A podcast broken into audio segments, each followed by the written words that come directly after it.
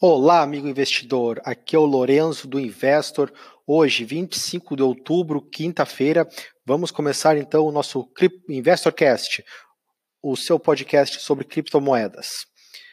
E adivinhe, pessoal, mais um dia de Bitcoin e criptomoedas parados. É, o Bitcoin, nesse momento, adivinhe qual preço está sendo negociado?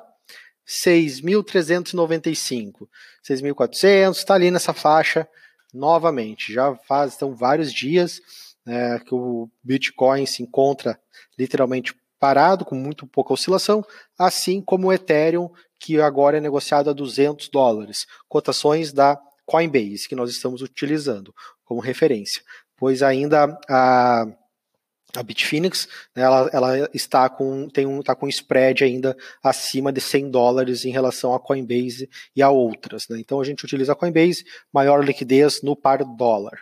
E hoje, no entanto, as altcoins estão em leve queda também. Então hoje as operações mais de curto prazo é, não tivemos hoje stop gains, né, é, realização de lucro em altcoins, mas temos operações em abertas aí com possibilidade de lucros em breve em altcoins, que ainda é a estratégia adequada, né, atitude a ser tomada adequada para quem investe em criptomoedas no curto prazo.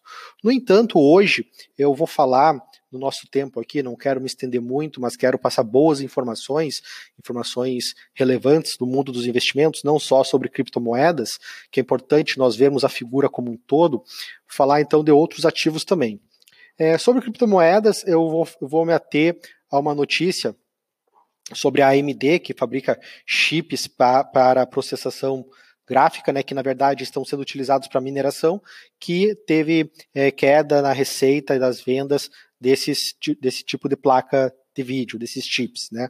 E em relação a isso, ontem as ações da AMD caíram muito e hoje caem de novo. Então, nesses dois dias, as ações da empresa caem em torno de 20%.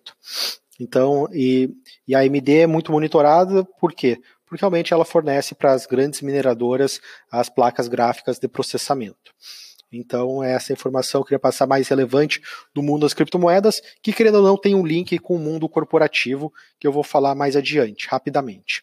É, então, é, para criptos, no curto prazo, a gente vai ficar monitorando nessas posições, é, que recomendando mais visão, uma visão de longo prazo, somente comprar aquele percentual destinado ao longo prazo.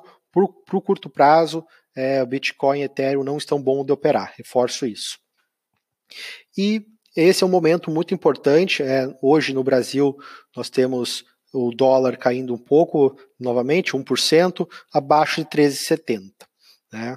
E falando um pouco de uma visão macro, que é bom nós ficar, ficarmos atentos, até ontem eu lendo notícias, né, vendo o mercado financeiro como um todo, e de noite vendo um vídeo até do professor Fausto, que é um analista gráfico que eu confio muito e e ele é uma lenda do mercado financeiro brasileiro, ele trouxe uma visão da qual eu já vinha compartilhando, né, inclusive falando com ele e, e, monitorando no mercado como um todo, que é a questão que a gente pode ter aí uma forte queda nas bolsas de valores mundiais. É, uma, e isso vai refletir também no Bitcoin, por exemplo. É, então, que nem eu vivenciei o mercado em 2008, o mercado de ações, e naquela época, quando Uh, teve o crash na Bolsa de Nova York, que ela caiu 30%, tudo caiu.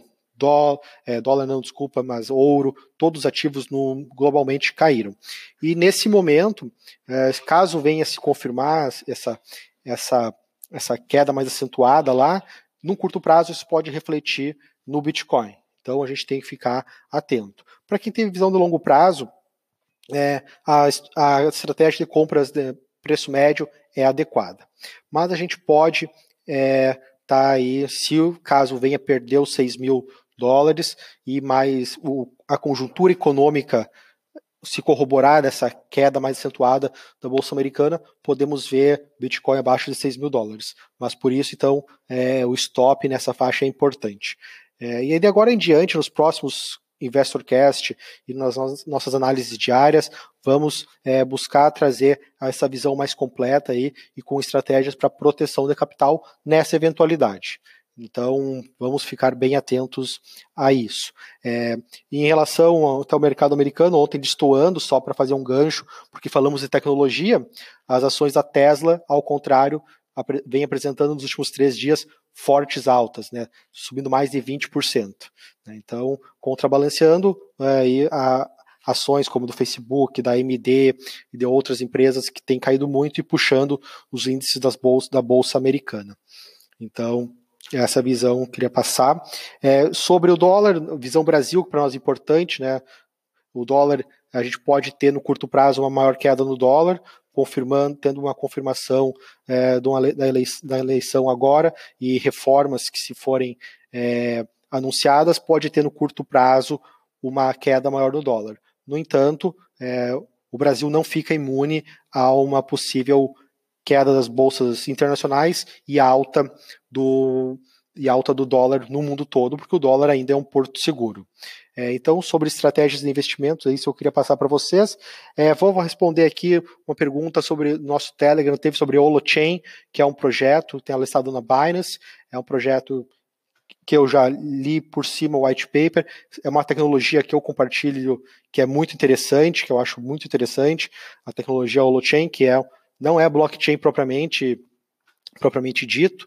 Gosto desse tipo de projeto porque realmente pode ser disruptivo. É, para trade ele está com pouca liquidez, então muito cuidado se for operar. Não tem operação, não vejo operação de curto prazo nele hoje, mas um projeto que até vou fazer uma análise mais completa. Entrou na nossa pauta de análise aí para fazer uma análise mais completa. Projeto interessante, mas tem que ser avaliado ainda um pouco melhor. Meus amigos, isso eu queria passar para vocês. Um forte abraço, uma boa quinta-feira. Amanhã estamos de volta e fiquem à vontade para interagir conosco.